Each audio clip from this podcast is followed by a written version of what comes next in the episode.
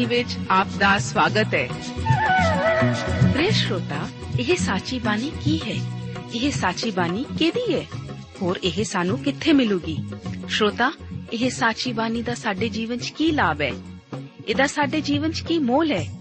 ਇਹ ਸਾਰੇ ਪ੍ਰਸ਼ਨਾਂ ਦਾ ਉੱਤਰ ਸਾਨੂੰ ਇੱਕੋ ਹੀ ਜਗ੍ਹਾ 'ਚ ਲੱਭ ਸਕਦਾ ਹੈ। ਹੋਰ ਉਹ ਹੈ ਜੀਵਿਤ ਵਚਨ ਧਰਮ ਸ਼ਾਸਤਰ ਬਾਈਬਲ।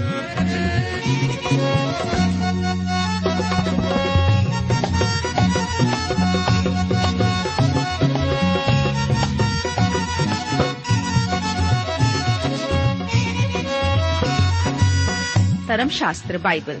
ਉਹੀ ਜੀਵਿਤ ਵਚਨ ਦਾ ਅਸੀਂ ਇਸ ਕਾਰਜਕ੍ਰਮ ਵਿੱਚ ਅਧਿਐਨ ਕਰਾਂਗੇ।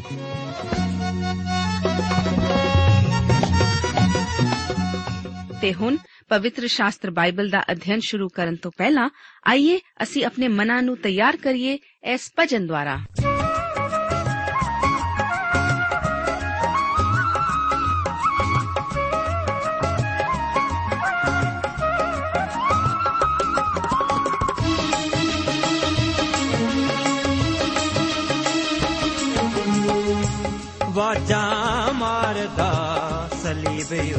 ਟੰਗਿਆ ਬਾਜਾਂ ਮਾਰਦਾ, ਸਲੀਬ ਉੱਤੇ ਟੰਗਿਆ। ਗਿੱਲਾਂ ਵਾਲੇ ਹੱਥ ਖੋਲ ਕੇ, ਹੱਥ ਖੋਲ ਕੇ ਕਹਿੰਦਾ, ਪਾਲੈ ਨਜ਼ਾਤ ਪਾਪੀ ਬੰਦਿਆ। ਕਹਿੰਦਾ, ਪਾਲੈ ਨਜ਼ਾਤ ਪਾਪੀ ਬੰਦਿਆ। ਗਿੱਲਾਂ ਵਾਲੇ ਹੱਥ ਖੋਲ ਕੇ, ਹੱਥ ਖੋਲ ਕੇ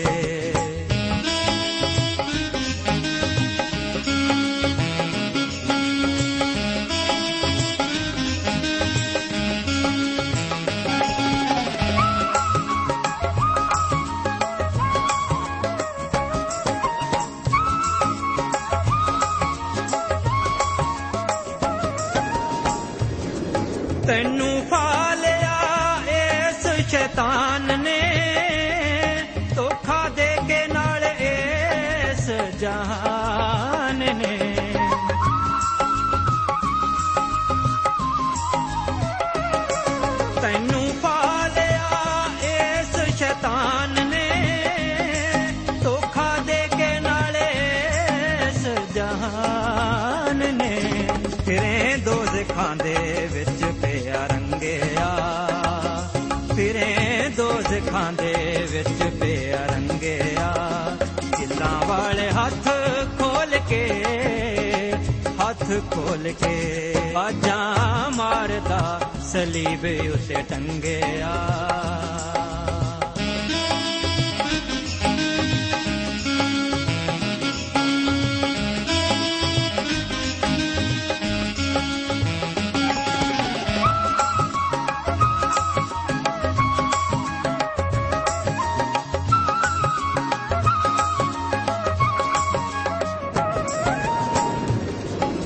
ਧੀਆਂ ਪੁੱਤ ਤੇਰੇ, ਜਾਣੇ ਤੇਰੇ ਨਾਲ ਨਹੀਂ। ਸੱਚੇ ਰੱਬ ਵੱਲ ਕੀਤਾ ਤੂੰ ਖਿਆਲ ਨਹੀਂ।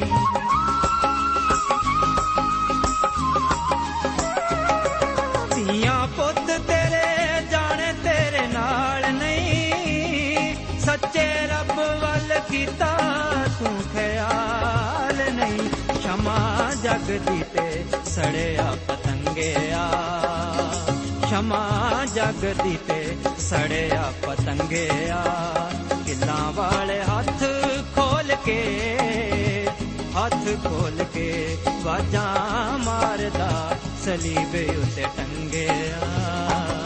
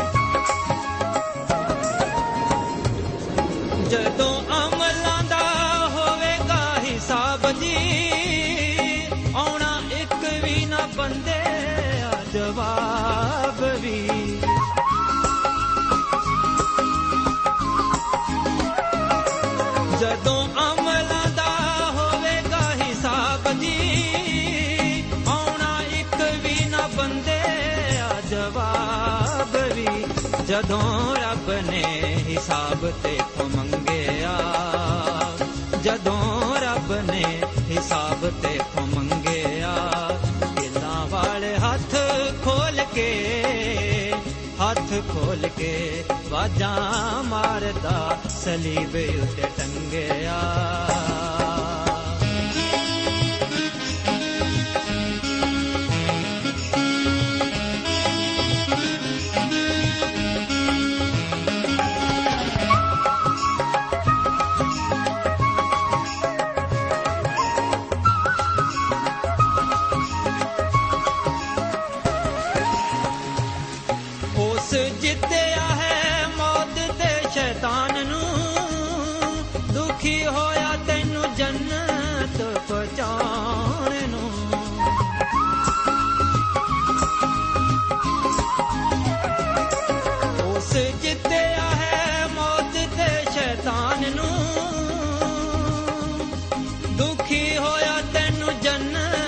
ਜੰਨਤ ਪਹੁੰਚਾਉਣ ਨੂੰ, ਕਾਨੂੰ ਦੋਜ਼ਖਾਂ ਦੀ ਗਲੀ ਜਾਣ ਲੰਘਿਆ।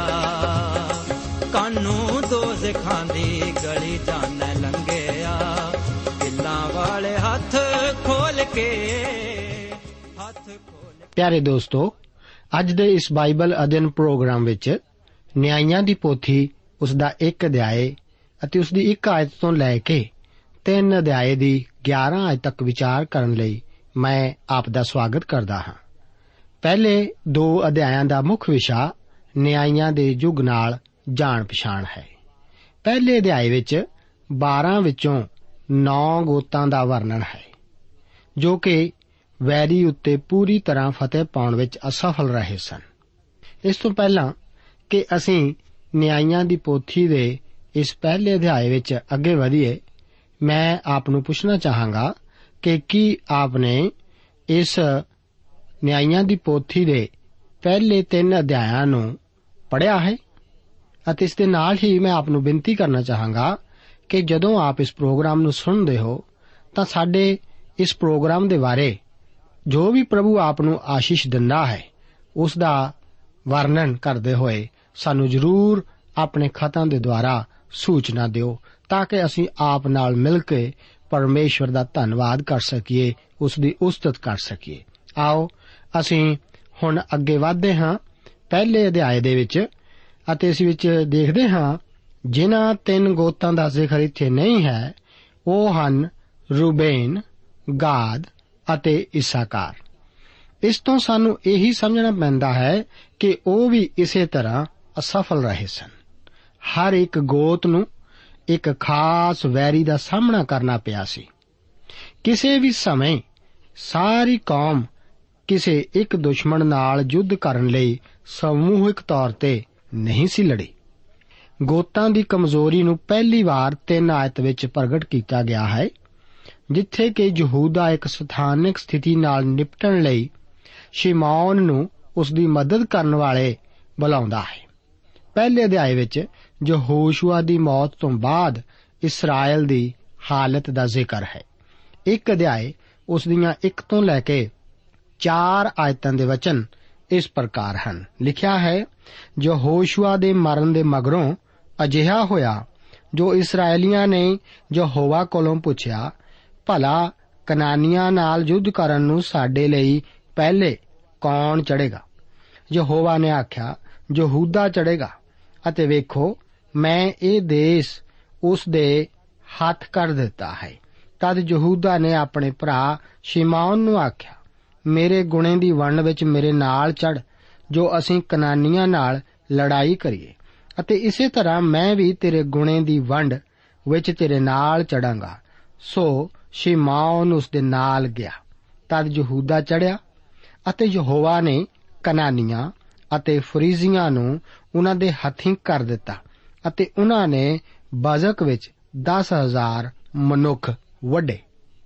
ਪਹਿਲੀ ਆਇਤ ਵਿੱਚ ਹੀ ਗੋਤਾਂ ਦੀ ਕਮਜ਼ੋਰੀ ਨੂੰ ਦਰਸਾਇਆ ਗਿਆ ਹੈ।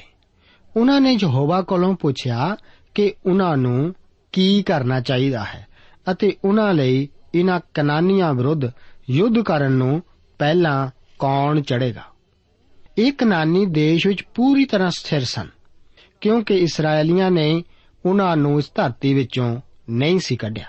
ਇਸੇ ਕਰਕੇ ਸ਼ਾਉਲ ਅਤੇ ਦਾਊਦ ਦੇ ਸਮੇਂ ਵੀ ਉਹ ਉਹਨਾਂ ਲਈ ਕੰਡੇ ਬਣੇ ਰਹੇ। ਇਹ ਕਨਾਨੀ ਹੀ ਉਹਨਾਂ ਦੇ ਮੁੱਖ ਵੈਰੀ ਸਨ। ਭਾਵੇਂ ਇੱਥੇ ਯਹੂਦਾ ਅਤੇ ਸ਼ਮਾਉਨ ਵਿੱਚ ਆਪਸੀ ਏਕਤਾ ਜਾਪਦੀ ਹੈ ਅਤੇ ਇਹ ਹੈ ਵੀ ਸੀ, ਪਰ ਇਹ ਉਹਨਾਂ ਦੀ ਕਮਜ਼ੋਰੀ ਦਾ ਵੀ ਇੱਕ ਚਿੰਨ ਸੀ। ਯਹੂਦਾ ਸ਼ਿਮੌਨ ਨੂੰ ਮਦਦ ਕਰਨ ਲਈ ਬੁਲਾਉਣ ਤੋਂ ਬਗੈਰ ਪਰਮੇਸ਼ਵਰ ਦੀ ਮਦਦ ਨਾਲ ਵੀ ਅਜਿਹਾ ਕਰ ਸਕਦਾ ਸੀ। ਇਸ ਕਮਜ਼ੋਰੀ ਦੇ ਕਾਰਨ ਹੀ ਕਦੇ ਵੀ ਕਨਾਨੀ ਪੂਰੀ ਤਰ੍ਹਾਂ ਇਸ ਦੇਸ਼ ਵਿੱਚੋਂ ਨਹੀਂ ਸੀ ਕੱਢੇ ਗਏ। ਅੱਗੇ ਪਹਿਲਾ ਅਧਿਆਏ ਉਸ ਦੀਆਂ 9 ਤੋਂ ਲੈ ਕੇ 13 ਆਇਤਾਂ ਦੇ ਵਚਨ ਇਸ ਪ੍ਰਕਾਰ ਹਨ। ਲਿਖਿਆ ਹੈ, ਇਸ ਦੇ ਪਿੱਛੋਂ ਯਹੂਦੀ ਲੈ ਕੇ ਉਹਨਾਂ ਕਨਾਨੀਆਂ ਨਾਲ ਲੜੇ, ਜੋ ਪਹਾੜ ਵਿੱਚ ਅਤੇ ਦੱਖਣ ਦੇ ਦੇਸ਼ ਅਤੇ ਬੇਟ ਵਿੱਚ ਵਸਦੇ ਸਨ। ਅਤੇ ਯਹੂਦਾ ਉਹਨਾਂ ਕਨਾਨੀਆਂ ਦਾ ਜੋ ਹਬਰੋਨ ਵਿੱਚ ਰਹਿੰਦੇ ਸਨ ਸਾਹਮਣਾ ਕਰਨ ਨੂੰ ਗਿਆ। ਉਸ ਹਬਰੋਨ ਦਾ ਨਾਮ ਪਹਿਲੇ ਕਿਰਿਆਤ ਅਰਬਾ ਸੀ। ਉੱਥੇ ਉਹਨਾਂ ਨੇ ਸ਼ੇਸ਼ਈ ਅਹਿਮਾਨ ਅਤੇ ਤਲਮਈ ਨੂੰ ਮਾਰਿਆ ਅਤੇ ਉਹ ਉੱਥੋਂ ਤੁਰ ਕੇ ਦਵੀਰੀਆਂ ਉੱਤੇ ਚੜਿਆ ਦਵੀਰ ਦਾ ਨਾਮ ਪਹਿਲੇ ਕਿਰਿਆਤ ਸੇਫਰ ਸੀ।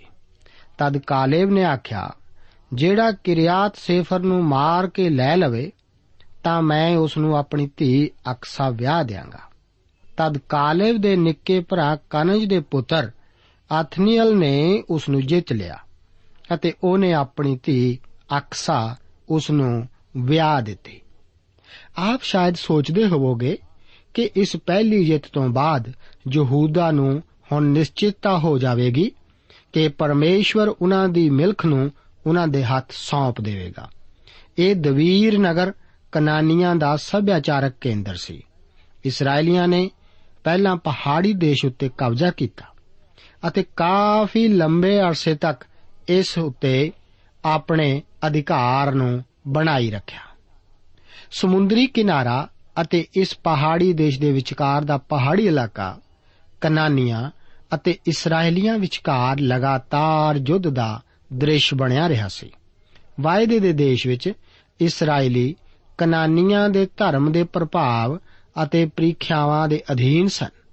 ਜਿਸ ਕਰਕੇ ਉਹ ਜਲਦੀ ਹੀ ਬਹੁਤ ਬੁੱਤ ਪ੍ਰਸਤੀ ਵਿੱਚ ਪੈ ਕੇ ਆਪਣੇ ਵਿਸ਼ਵਾਸ ਤੋਂ ਫਿਰ ਗਏ ਸਨ।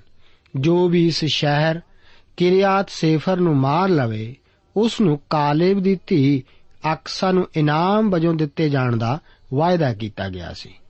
ਉਥਨੀਏਲ ਭਾਵੇਂ ਕਾਲੇਬ ਦਾ ਭਤੀਜਾ ਹੋ ਸੀ, ਪਰ ਉਸ ਦੀ ਅਕਸਾ ਨਾਲ ਵਿਆਹ ਉਸ ਨੂੰ ਉਸ ਦਾ ਇੱਕ ਜਵਾਈ ਵੀ ਬਣਾ ਦੇਵੇਗਾ। ਕਾਲੇਬ ਦਾ ਸੰਬੰਧ ਹੋਣ ਕਰਕੇ ਹੀ ਉਸ ਨੂੰ ਇੱਕ ਨਿਆਂਈ ਵਜੋਂ ਚੁਣਿਆ ਗਿਆ ਸੀ। ਆਪਣਿਆਂ ਦਾ ਪੱਖ ਕਰਨਾ ਇਸ ਦਾ ਰਿਵਾਜ ਉਹਨਾਂ ਦਿਨਾਂ ਵਿੱਚ ਵੀ ਸੀ। ਕਈ ਲੋਕ ਅੱਜ ਵੀ ਕਿਸੇ ਯੋਗਤਾ ਕਰਕੇ ਨਹੀਂ ਬਲਕਿ ਕਿਸੇ ਦੇ ਸੰਬੰਧੀ ਹੋਣ ਕਰਕੇ ਜਾਂ ਕਿਸੇ ਹਾਲਾਤ ਕਰਕੇ ਹੀ ਕੋਈ ਪਦਵੀ ਪਾ ਲੈਂਦੇ ਹਨ। ਉਥਨੀਅਲ ਵੀ ਇਸੇ ਤਰ੍ਹਾਂ ਹੀ ਸੀ। ਇਸ ਅਧਿਆਏ ਵਿੱਚ 12 ਵਿੱਚੋਂ 9 ਗੋਤਾਂ ਦੀ ਅਸਫਲਤਾ ਦਾ ਵਰਣਨ ਹੈ। ਯਹੂਦਾ ਅਤੇ ਸ਼ਮੌਨ ਦੀ ਅਸਫਲਤਾ ਤੋਂ ਬਾਅਦ ਹੁਣ ਬਿੰਜਾਮੀਨ ਅਤੇ ਮਨਸ਼ੇ ਬਾਰੇ ਵਿਚਾਰ ਕੀਤਾ ਜਾਵੇਗਾ। ਅਸਫਲਤਾ ਹਰ ਗੋਤ ਵਿੱਚ ਮੌਜੂਦ ਸੀ।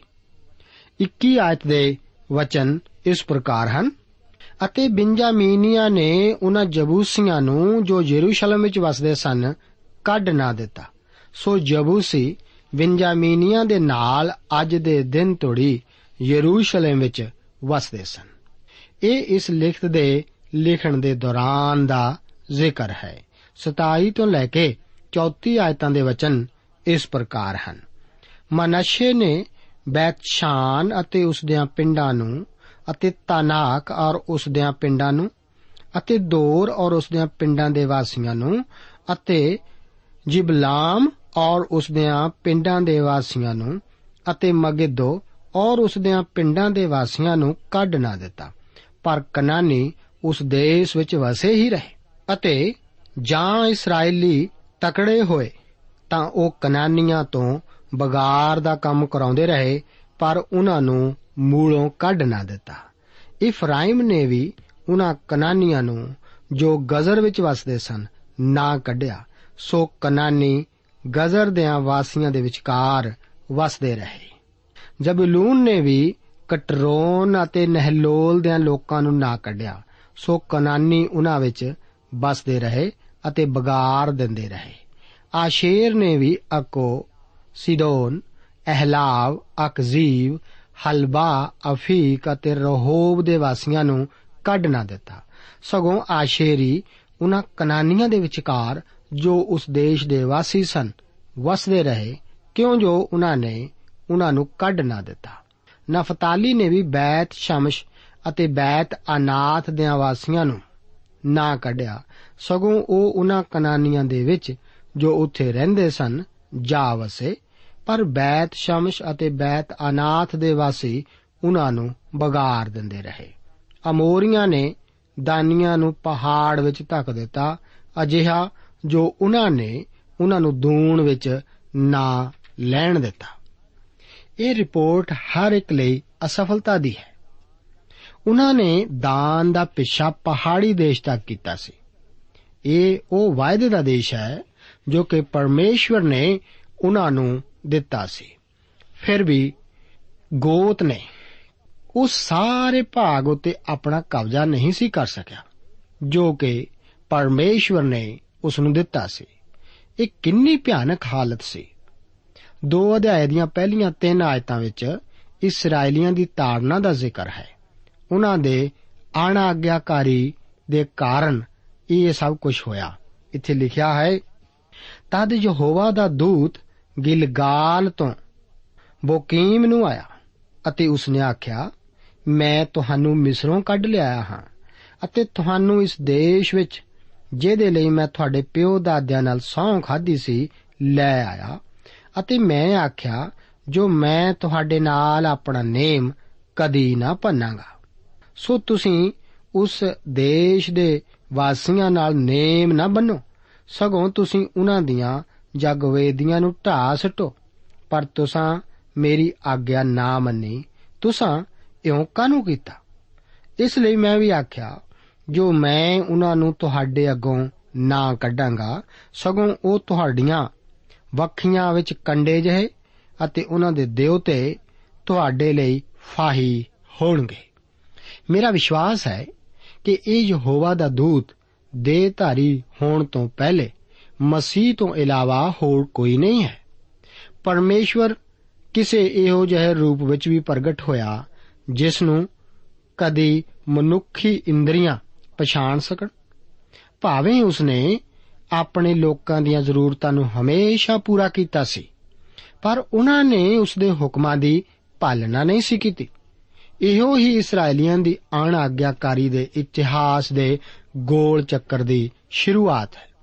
ਉਹਨਾਂ ਨੇ ਵਾਰ-ਵਾਰ ਪਰਮੇਸ਼ਵਰ ਨੂੰ ਤਿਆਗਣ, ਪਾਪ ਕਰਨ, ਵੈਰੀ ਦੁਆਰਾ ਗੁਲਾਮੀ ਵਿੱਚ ਸੇਵਾ ਕਰਾਉਣ, ਤੋਬਾ ਕਰਕੇ ਪਰਮੇਸ਼ਰ ਵੱਲ ਮੁੜਨ, ਪਰਮੇਸ਼ਵਰ ਦੁਆਰਾ ਨਿਯੁਕਤ ਕੀਤੇ ਨਿਆਂਇਆਂ ਦੁਆਰਾ ਛੁਡਾਏ ਜਾਣ ਅਤੇ ਪਰਮੇਸ਼ਵਰ ਦੇ ਦੁਆਰਾ ਆਗਿਆ ਪਾਲਣ ਕਰਨ ਦੇ ਚੱਕਰ ਨੂੰ ਵਾਰ-ਵਾਰ ਪੂਰਾ ਕੀਤਾ। ਦੋ ਅਧਿਆਏ ਉਸ ਦੀ 16 ਆਇਤ ਵਿੱਚ ਅਸੀਂ ਵੇਖਦੇ ਹਾਂ ਕਿ ਪਰਮੇਸ਼ਵਰ ਨਿਆਂਇਆਂ ਨੂੰ ਖੜਾ ਕਰਦਾ ਹੈ। ਜਦੋਂ ਵੀ ਇਸرائیਲੀ ਕੌਮ ਪੂਰੀ ਸਤਾ ਤੱਕ ਗਿਰ ਗਈ ਸੀ, ਪਰਮੇਸ਼ਵਰ ਨੇ ਉਹਨਾਂ ਨੂੰ ਛਡਾਉਣ ਲਈ ਇੱਕ ਨਿਆਂਈ ਨੂੰ ਖੜਾ ਕੀਤਾ ਸੀ। ਇਸ ਤੋਂ ਬਾਅਦ ਆਓ ਅਸੀਂ ਹੁਣ ਤਿੰਨ ਅਧਿਆਏ ਵਿੱਚ ਦਾਖਲ ਹੁੰਦੇ ਹਾਂ।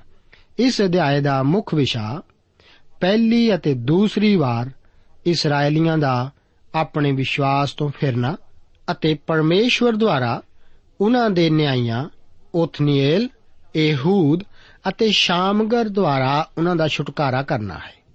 ਇਸرائیਲੀਆਂ ਨੇ ਆਪਣੇ ਵਿਚਕਾਰ ਰਹਿਣ ਵਾਲੇ ਕਨਾਨੀਆਂ, ਹਿੱਤੀਆਂ, ਅਮੋਰੀਆਂ, ਪਰਿਜੀਆਂ, ਹਿਵੀਆਂ ਅਤੇ ਜਬੂਸੀਆਂ ਨਾਲ ਆਪਸੀ ਵਿਆਹ ਕਰ ਲਏ ਸਨ।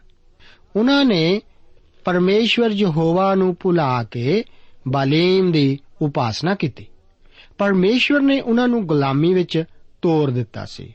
ਉਥਨੀਏਲ ਪਹਿਲਾ ਨਿਆਈ ਕਾਲੇਬ ਦਾ ਭਤੀਜਾ ਹੋਣ ਤੋਂ ਇਲਾਵਾ ਹੋਰ ਕੋਈ ਯੋਗਤਾ ਨਹੀਂ ਸੀ ਰੱਖਦਾ। ehud ਦੂਸਰਾ ਨਿਆਈ, ਜੋ ਕਿ ਮੁਆਬੀ ਰਾਜਾ ਇਗਲੋਨ ਤੋਂ ਛਡਾਉਣ ਲਈ ਖੜਾ ਕੀਤਾ ਗਿਆ ਸੀ, ਉਹ ਖੱਬਾ ਸੀ। ਤੀਸਰਾ ਨਿਆਈ ਸ਼ਾਮਗੜ ਬਲਦ ਦੀ ਪ੍ਰਾਇਣ ਵਿੱਚ ਮਾਹਰ ਸੀ। ਜਿਸ ਨੂੰ ਉਸਨੇ ਫਿਲਿਸਤੀਆਂ ਨੂੰ ਹਰਾਉਣ ਲਈ ਹਥਿਆਰ ਵਜੋਂ ਵਰਤਿਆ ਸੀ। ਸਾਰੇ ਨਿਆਂਇਆਂ ਵਿੱਚ ਕੁਝ ਨਾ ਕੁਝ ਨੁਕਸ ਜਾਂ ਅਪੰਗਤਾ ਸੀ, ਜਿਸ ਨੂੰ ਪਰਮੇਸ਼ਵਰ ਨੇ ਇਸਤੇਮਾਲ ਕੀਤਾ ਸੀ। ਨਿਆਂਈ ਇਸ ਨੂੰ ਪ੍ਰਗਟ ਕਰਦੇ ਹਨ ਕਿ ਪਰਮੇਸ਼ਵਰ ਕਿਸੇ ਨੂੰ ਵੀ ਇਸਤੇਮਾਲ ਕਰ ਸਕਦਾ ਹੈ, ਜੋ ਵੀ ਇਸਤੇਮਾਲ ਕੀਤੇ ਜਾਣ ਦੀ ਖਾਹਿਸ਼ ਰੱਖਦਾ ਹੋਵੇ। ਤੀਸਰਾ ਅਧਿਆਏ ਉਸ ਦੀਆਂ 1 ਤੋਂ ਲੈ ਕੇ 8 ਆਇਤਾਂ ਵਿੱਚ ਅਸੀਂ ਦੇਖਦੇ ਹਾਂ ਕਿ ਇਸرائیਲੀਆਂ ਦੁਆਰਾ ਕੀਤੀ ਗਈ ਬੁੱਤ ਪੂਜਾ ਦੇ ਕਾਰਨ ਉਹ ਗੁਲਾਮੀ ਵਿੱਚ ਭੇਜੇ ਗਏ ਸਨ। ਪਰਮੇਸ਼ਵਰ ਦੇ ਵਚਨ ਸਾਨੂੰ ਦੱਸਦੇ ਹਨ ਕਿ ਇਹ ਉਹ ਕੌਮਾਂ ਹਨ ਜਿਨ੍ਹਾਂ ਨੂੰ ਯਹੋਵਾ ਨੇ ਰਹਿਣ ਦਿੱਤਾ, ਜੋ ਇਸਰਾਇਲ ਦਾ ਅਰਥ ਉਹਨਾਂ ਦਾ ਜਿਨ੍ਹਾਂ ਨੇ ਕਨਾਨ ਦੀਆਂ ਸਾਰੀਆਂ ਲੜਾਈਆਂ ਨੂੰ ਨਹੀਂ ਜਾਣਿਆ ਸੀ, ਉਹਨਾਂ ਦੇ ਰਾਹੀਂ ਪਰਤਾਵਾ ਲਵੇ। ਨਿਰਾ ਇਸੇ ਲਈ ਜੋ ਇਸرائیਲੀਆਂ ਦੀਆਂ ਪੀੜ੍ਹੀਆਂ ਨੂੰ, ਜਿਨ੍ਹਾਂ ਨੂੰ ਅੱਗੇ ਲੜਾਈ ਦਾ ਵੱਲ ਨਹੀਂ ਆਉਂਦਾ ਸੀ, ਉਹ ਸਿਖਾਵੇ। ਅਰਥਾਤ ਫਿਲਿਸਤੀਆਂ ਦੇ ਪੰਜ ਸਰਦਾਰ ਅਤੇ ਸਾਰੇ ਕਨਾਨੀ ਅਰ ਸਿਦੋਨੀ ਔਰ ਹਿਵੀ, ਜਿਹੜੇ ਲਵਾਨੋਨ ਦੇ ਪਹਾੜ ਵਿੱਚ ਬਾਲ ਹਰਮੋਨ ਦੇ ਪਹਾੜੋਂ ਲੈ ਕੇ ਹਮਾਥ ਦੇ ਲਾਂਘੇ ਤੋੜੀ ਵਸਦੇ ਸਨ। ਇਹ ਇਸ ਲਈ ਰਹੇ ਜੋ ਉਹਨਾਂ ਦੇ ਰਾਹੀਂ ਇਸਰਾਇਲ ਦਾ ਪਰਤਾਵਾ ਲਿਆ ਜਾਵੇ ਅਤੇ ਮਾਲੂਮ ਹੋਵੇ, ਜੋ ਉਹ ਯਹੋਵਾ ਦੀਆਂ ਆਗਿਆਂ ਨੂੰ, ਜੋ ਉਸਨੇ ਮੂਸਾ ਦੇ ਰਾਹੀਂ ਉਹਨਾਂ ਦੇ ਪਿਓ ਦਾਦਿਆਂ ਨੂੰ ਆਖੀਆਂ ਸਨ, ਸੁਣਨਗੇ ਜਾਂ ਨਹੀਂ। ਸੋ ਇਸرائیਲੀ ਕਨਾਨੀਆਂ, ਹਿੱਤੀਆਂ, ਅਮੋਰੀਆਂ, ਫਰੀਜੀਆਂ ਹਿਬੀਆਂ ਤੇ ਜਬੂਸੀਆਂ ਦੇ ਵਿਚਕਾਰ ਵਸਦੇ ਸਨ। ਔਰ ਉਹਨਾਂ ਨੇ ਉਹਨਾਂ ਦੀਆਂ ਧੀਆਂ ਨਾਲ ਆਪ ਵਿਆਹ ਕੀਤੇ ਔਰ ਆਪਣੀਆਂ ਧੀਆਂ ਉਨ੍ਹਾਂ ਦੇ ਪੁੱਤਰਾਂ ਨੂੰ ਦਿੱਤੀਆਂ ਅਤੇ ਉਨ੍ਹਾਂ ਦੇ ਦੇਵਤਿਆਂ ਦੀ ਪੂਜਾ ਕੀਤੀ। ਸੋ ਇਸرائیਲੀਆਂ ਨੇ ਯਹੋਵਾ ਦੇ ਅੱਗੇ ਬੁਰੀਾਈ ਕੀਤੀ ਅਤੇ ਯਹੋਵਾ ਆਪਣੇ ਪਰਮੇਸ਼ਵਰ ਨੂੰ ਵਿਸਾਰਿਆ ਅਤੇ ਬਾਲਾਂ ਅਤੇ ਆਸੇਰਾ ਦੇਵੀ ਦੀ ਪੂਜਾ ਕੀਤੀ।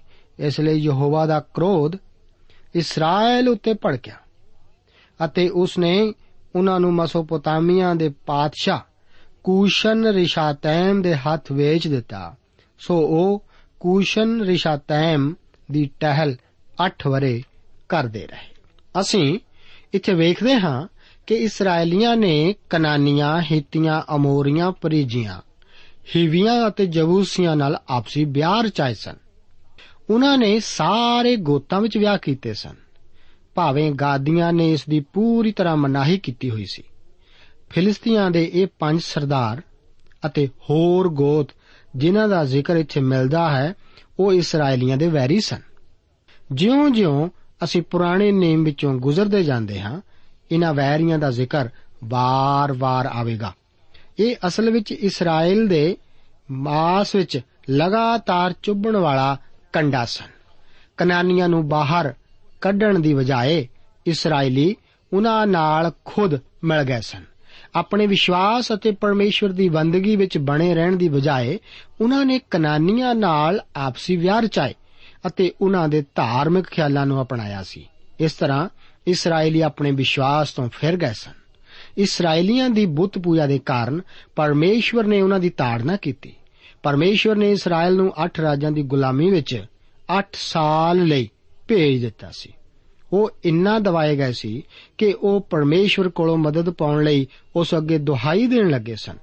ਅੱਗੇ 9 ਤੋਂ ਲੈ ਕੇ 11 ਆਇਤਾਂ ਵਿੱਚ ਉਥਨੀਅਲ ਨਿਆਂਈ ਦਾ ਜ਼ਿਕਰ ਹੈ। ਪਰਮੇਸ਼ਵਰ ਕਿੰਨਾ ਕਿਰਪਾਲੂ ਅਤੇ ਤਰਸ ਖਾਣ ਵਾਲਾ ਹੈ। ਜਦੋਂ ਇਸਰਾਇਲ ਨੇ ਛੁਟਕਾਰੇ ਲਏ ਸਤੇ ਉਸ ਅੱਗੇ ਦੁਹਾਈ ਦਿੱਤੀ ਤਾਂ ਉਸਨੇ ਉਥਨੀਅਲ ਨੂੰ ਪਹਿਲਾ ਨਿਆਂਈ ਹੋਣ ਲਈ ਖੜਾ ਕੀਤਾ।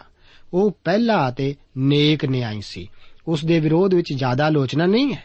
ਉਸਨੇ ਆਪਣੇ ਲੋਕਾਂ ਨੂੰ ਕੁਸ਼ਨ ਰਿਸ਼ਾਤੈਮ ਦੇ ਸਤਾਉ ਤੋਂ ਬਚਾਇਆ, ਪਰ ਉਸ ਦੀ ਆਪਣੀ ਯੋਗਤਾ ਇਸ ਤੋਂ ਛੁੱਟ। ਹੋਰ ਕੋਈ ਨਹੀਂ ਸੀ ਕਿ ਉਹ ਕਾਲਿਬ ਦਾ ਛੋਟਾ ਭਰਾ ਸੀ ਅਤੇ ਉਸ ਨੇ ਕਾਲਿਬ ਦੀ ਧੀ ਵਿਆਹੀ ਸੀ। ਫਿਰ ਵੀ ਪਰਮੇਸ਼ਵਰ ਨੇ ਉਸ ਨੂੰ ਇਸਤੇਮਾਲ ਕੀਤਾ। ਇਹ ਕਿੰਨਾ ਅਦਭੁਤ ਹੈ ਕਿ ਕਿਸ ਤਰ੍ਹਾਂ ਦੇ ਲੋਕਾਂ ਨੂੰ ਪਰਮੇਸ਼ਵਰ ਇਸਤੇਮਾਲ ਕਰੇਗਾ। ਹੋ ਸਕਦਾ ਹੈ ਕਿ ਇਹੋ ਹੀ ਕਾਰਨ ਹੈ ਕਿ ਉਹ ਆਪ ਨੂੰ ਅਤੇ ਮੈਨੂੰ ਵੀ ਇਸਤੇਮਾਲ ਕਰ ਸਕਦਾ ਹੈ। ਮੇਰੇ ਦੋਸਤੋ, ਇਸ ਪੁਸਤਕ ਵਿੱਚ ਜ਼ਰੂਰ ਹੀ ਸਾਨੂੰ ਉਤਸ਼ਾਹਿਤ ਕੀਤਾ ਜਾਣਾ ਚਾਹੀਦਾ ਹੈ। ਉਹਨਾਂ ਦੀ ਵਿਲੱਖਣਾ ਨੇ ਹੀ ਪਰਮੇਸ਼ਵਰ ਤੋਂ ਉਹਨਾਂ ਦਾ ਇਸਤੇਮਾਲ ਕਰਵਾਇਆ। ਉਥਨੀਏਲ ਕਾਲਿਬ ਦੇ ਭਰਾ ਕਨਿਆਜ਼ ਦਾ ਪੁੱਤਰ ਸੀ। ਪਰਮੇਸ਼ਵਰ ਦਾ ਆਤਮਾ ਉਸ ਉੱਤੇ ਆਇਆ ਅਤੇ ਉਸ ਨੇ ਇਸਰਾਇਲ ਨੂੰ ਛੁਡਾਇਆ। ਕੁਝ ਹੀ ਆਇਤਾਂ ਵਿੱਚ ਉਸ ਦੇ ਜੀਵਨ ਅਤੇ ਮੌਤ ਦਾ ਵਰਣਨ ਕੀਤਾ ਗਿਆ ਹੈ। ਉਸ ਦੇ ਜੀਵਨ ਨਾਲ ਕੁਝ ਖਾਸ ਸੰਬੰਧਿਤ ਨਹੀਂ ਸੀ। ਉਹ ਇੱਕ ਸਧਾਰਨ ਵਿਅਕਤੀ ਸੀ, ਪਰ ਪਰਮੇਸ਼ਵਰ ਨੇ ਇਸ ਵਿਅਕਤੀ ਉੱਤੇ ਆ ਕੇ ਉਸ ਨੂੰ ਇੱਕ ਯੋਗਤਾ ਬਖਸ਼ੀ। ਪਰਮੇਸ਼ਵਰ ਸਾਡੇ ਸਧਾਰਨ ਜੀਵਨਾਂ ਨੂੰ ਵੀ ਛੂ ਕੇ ਜੀਉਣ ਯੋਗ ਬਣਾ ਸਕਦਾ ਹੈ। ਇਹੂਦ ਵੀ ਇੱਕ ਨਿਆਈ ਸੀ ਜਿਸ ਨੂੰ ਪਰਮੇਸ਼ਵਰ ਨੇ ਇਸਰਾਇਲ ਨੂੰ ਛੁਡਾਉਣ ਲਈ ਖੜਾ ਕੀਤਾ ਸੀ। ਉਸ ਦੀ ਯੋਗਤਾ ਬਹੁਤ ਥੋੜੀ ਸੀ। ਉਸ ਦੁਆਰਾ ਇਗਲੋਨ ਨੂੰ ਮਾਰਨ ਤੋਂ ਇਲਾਵਾ ਕੁਝ ਹੋਰ ਨਹੀਂ ਕਿਹਾ ਗਿਆ।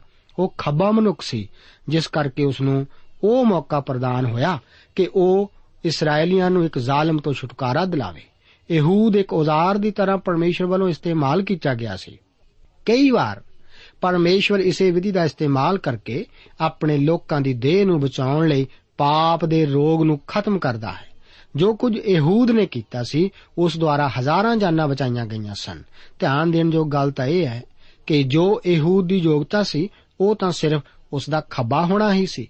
ਪਰਮੇਸ਼ਵਰ ਦੁਆਰਾ ਇਸਤੇਮਾਲ ਕੀਤੇ ਜਾਣ ਲਈ ਸਾਨੂੰ ਕਿਸੇ ਅਸੁਭਾਵਿਕ ਯੋਗਤਾ ਦੀ ਜ਼ਰੂਰਤ ਨਹੀਂ। William Carey, doctor D L Moody ਅਤੇ ਕੈਂਪਬੈਲ ਮਾਰਗਨ ਬਾਰੇ ਭਾਵੇਂ ਇਹ ਸਭ ਕਿਸੇ ਖਾਸ ਯੋਗਤਾ ਦੇ ਮਾਲਕ ਨਹੀਂ ਸੀ ਜਾਪਦੇ, ਫਿਰ ਵੀ ਇਹ ਸਭ ਪਰਮੇਸ਼ਵਰ ਦੁਆਰਾ ਭਰਪੂਰੀ ਨਾਲ ਇਸਤੇਮਾਲ ਕੀਤੇ ਗਏ ਸਨ। ਜਿਸ ਤਰ੍ਹਾਂ ਨਿਆਂਇਆਂ ਦੇ ਦਿਨਾਂ ਵਿੱਚ ਸੀ, ਠੀਕ ਇਸੇ ਤਰ੍ਹਾਂ ਪਰਮੇਸ਼ਵਰ ਹੁਣ ਵੀ ਸਧਾਰਨ ਲੋਕਾਂ ਨੂੰ ਇਸਤੇਮਾਲ ਕਰਦਾ ਹੈ, ਜੋ ਕਿ ਉਸ ਦੇ ਮਹਾਨ ਉਦੇਸ਼ਾਂ ਨੂੰ ਪੂਰਾ ਕਰਨ ਲਈ ਪਰਮੇਸ਼ਵਰ ਦੁਆਰਾ ਇਸਤੇਮਾਲ ਕੀਤੇ ਜਾਣ ਦੀ ਖਾਹਿਸ਼ ਰੱਖਦੇ ਹਨ। ਦੋਸਤੋ, ਪਰਮੇਸ਼ਵਰ ਆਪ ਨੂੰ ਵੀ ਇਸਤੇਮਾਲ ਕਰ ਸਕਦਾ ਹੈ, ਜੇਕਰ ਆਪ ਇਸਤੇਮਾਲ ਹੋਣਾ ਚਾਹੁੰਦੇ ਹੋ। ਇਸ ਤੋਂ ਬਾਅਦ ਤੀਸਰੇ ਨਿਆਈ ਸ਼ਮਗਰ ਦਾ ਜ਼ਿਕਰ ਅਸੀਂ ਤਿੰਨ ਅਧਿਆਇ ਉਸ ਦੀ 31 ਆਇਤ ਵਿੱਚ ਕਰਾਂਗੇ। ਦੋਸਤੋ, ਜਿਸ ਤਰ੍ਹਾਂ ਆਪ ਨੂੰ ਇਸ ਬਾਰੇ ਸੁਣਨ ਦੀ ਤਾਂਘ ਹੈ, ਇਸ ਤਰ੍ਹਾਂ ਮੈਨੂੰ ਵੀ ਆਪ ਦੇ ਖਤਾਂ ਦੀ ਤਾਂਘ ਹੈ, ਤਾਂ ਕਿ ਇਸ ਪ੍ਰੋਗਰਾਮ ਦੁਆਰਾ ਆਪ ਨੂੰ ਮਿਲੀ ਰੂਹਾਨੀ ਬਰਕਤ ਅਤੇ ਅਸੀਸ ਬਾਰੇ ਜਾਣ ਕੇ ਪਰਮੇਸ਼ਵਰ ਦੀ ਉਸਤਤ ਕਰ ਸਕੀਏ। ਮੈਨੂੰ ਆਸ ਹੈ ਕਿ ਆਪ ਆਪਣਾ ਖਤ ਸਾਨੂੰ ਜ਼ਰੂਰ ਜਲਦੀ ਹੀ ਲਿਖੋਗੇ। ਪ੍ਰਭੂ ਆਪ ਨੂੰ ਅੱਜ ਦੇ ਨਾ ਵਚਨਾਂ ਨਾਲ ਬਰਕਤ ਦੇਵੇ। ਦੋਸਤੋ ਸਾਨੂੰ ਉਮੀਦ ਹੈ ਕਿ ਇਹ ਕਾਰਜਕ੍ਰਮ ਤੁਹਾਨੂੰ ਪਸੰਦ ਆਇਆ ਹੋਵੇਗਾ। ਤੇ ਇਹ ਕਾਰਜਕ੍ਰਮ ਸੁਣ ਕੇ ਤੁਹਾਨੂੰ ਬਰਕਤਾਂ ਮਿਲੀਆਂ ਹੋਣਗੀਆਂ। ਜੇ ਤੁਸੀਂ ਇਹ ਕਾਰਜਕ੍ਰਮ ਦੇ ਬਾਰੇ ਕੁਝ ਪੁੱਛਣਾ ਚਾਹੁੰਦੇ ਹੋ, ਤੇ ਸਾਨੂੰ ਇਸ ਪਤੇ ਤੇ ਲਿਖੋ। Program Sachi Bani, post box number 1715 sector 36 Chandigarh 160036 ਪਤਾ ਇੱਕ ਵਾਰ ਫੇਰ ਸੁਣ ਲਓ।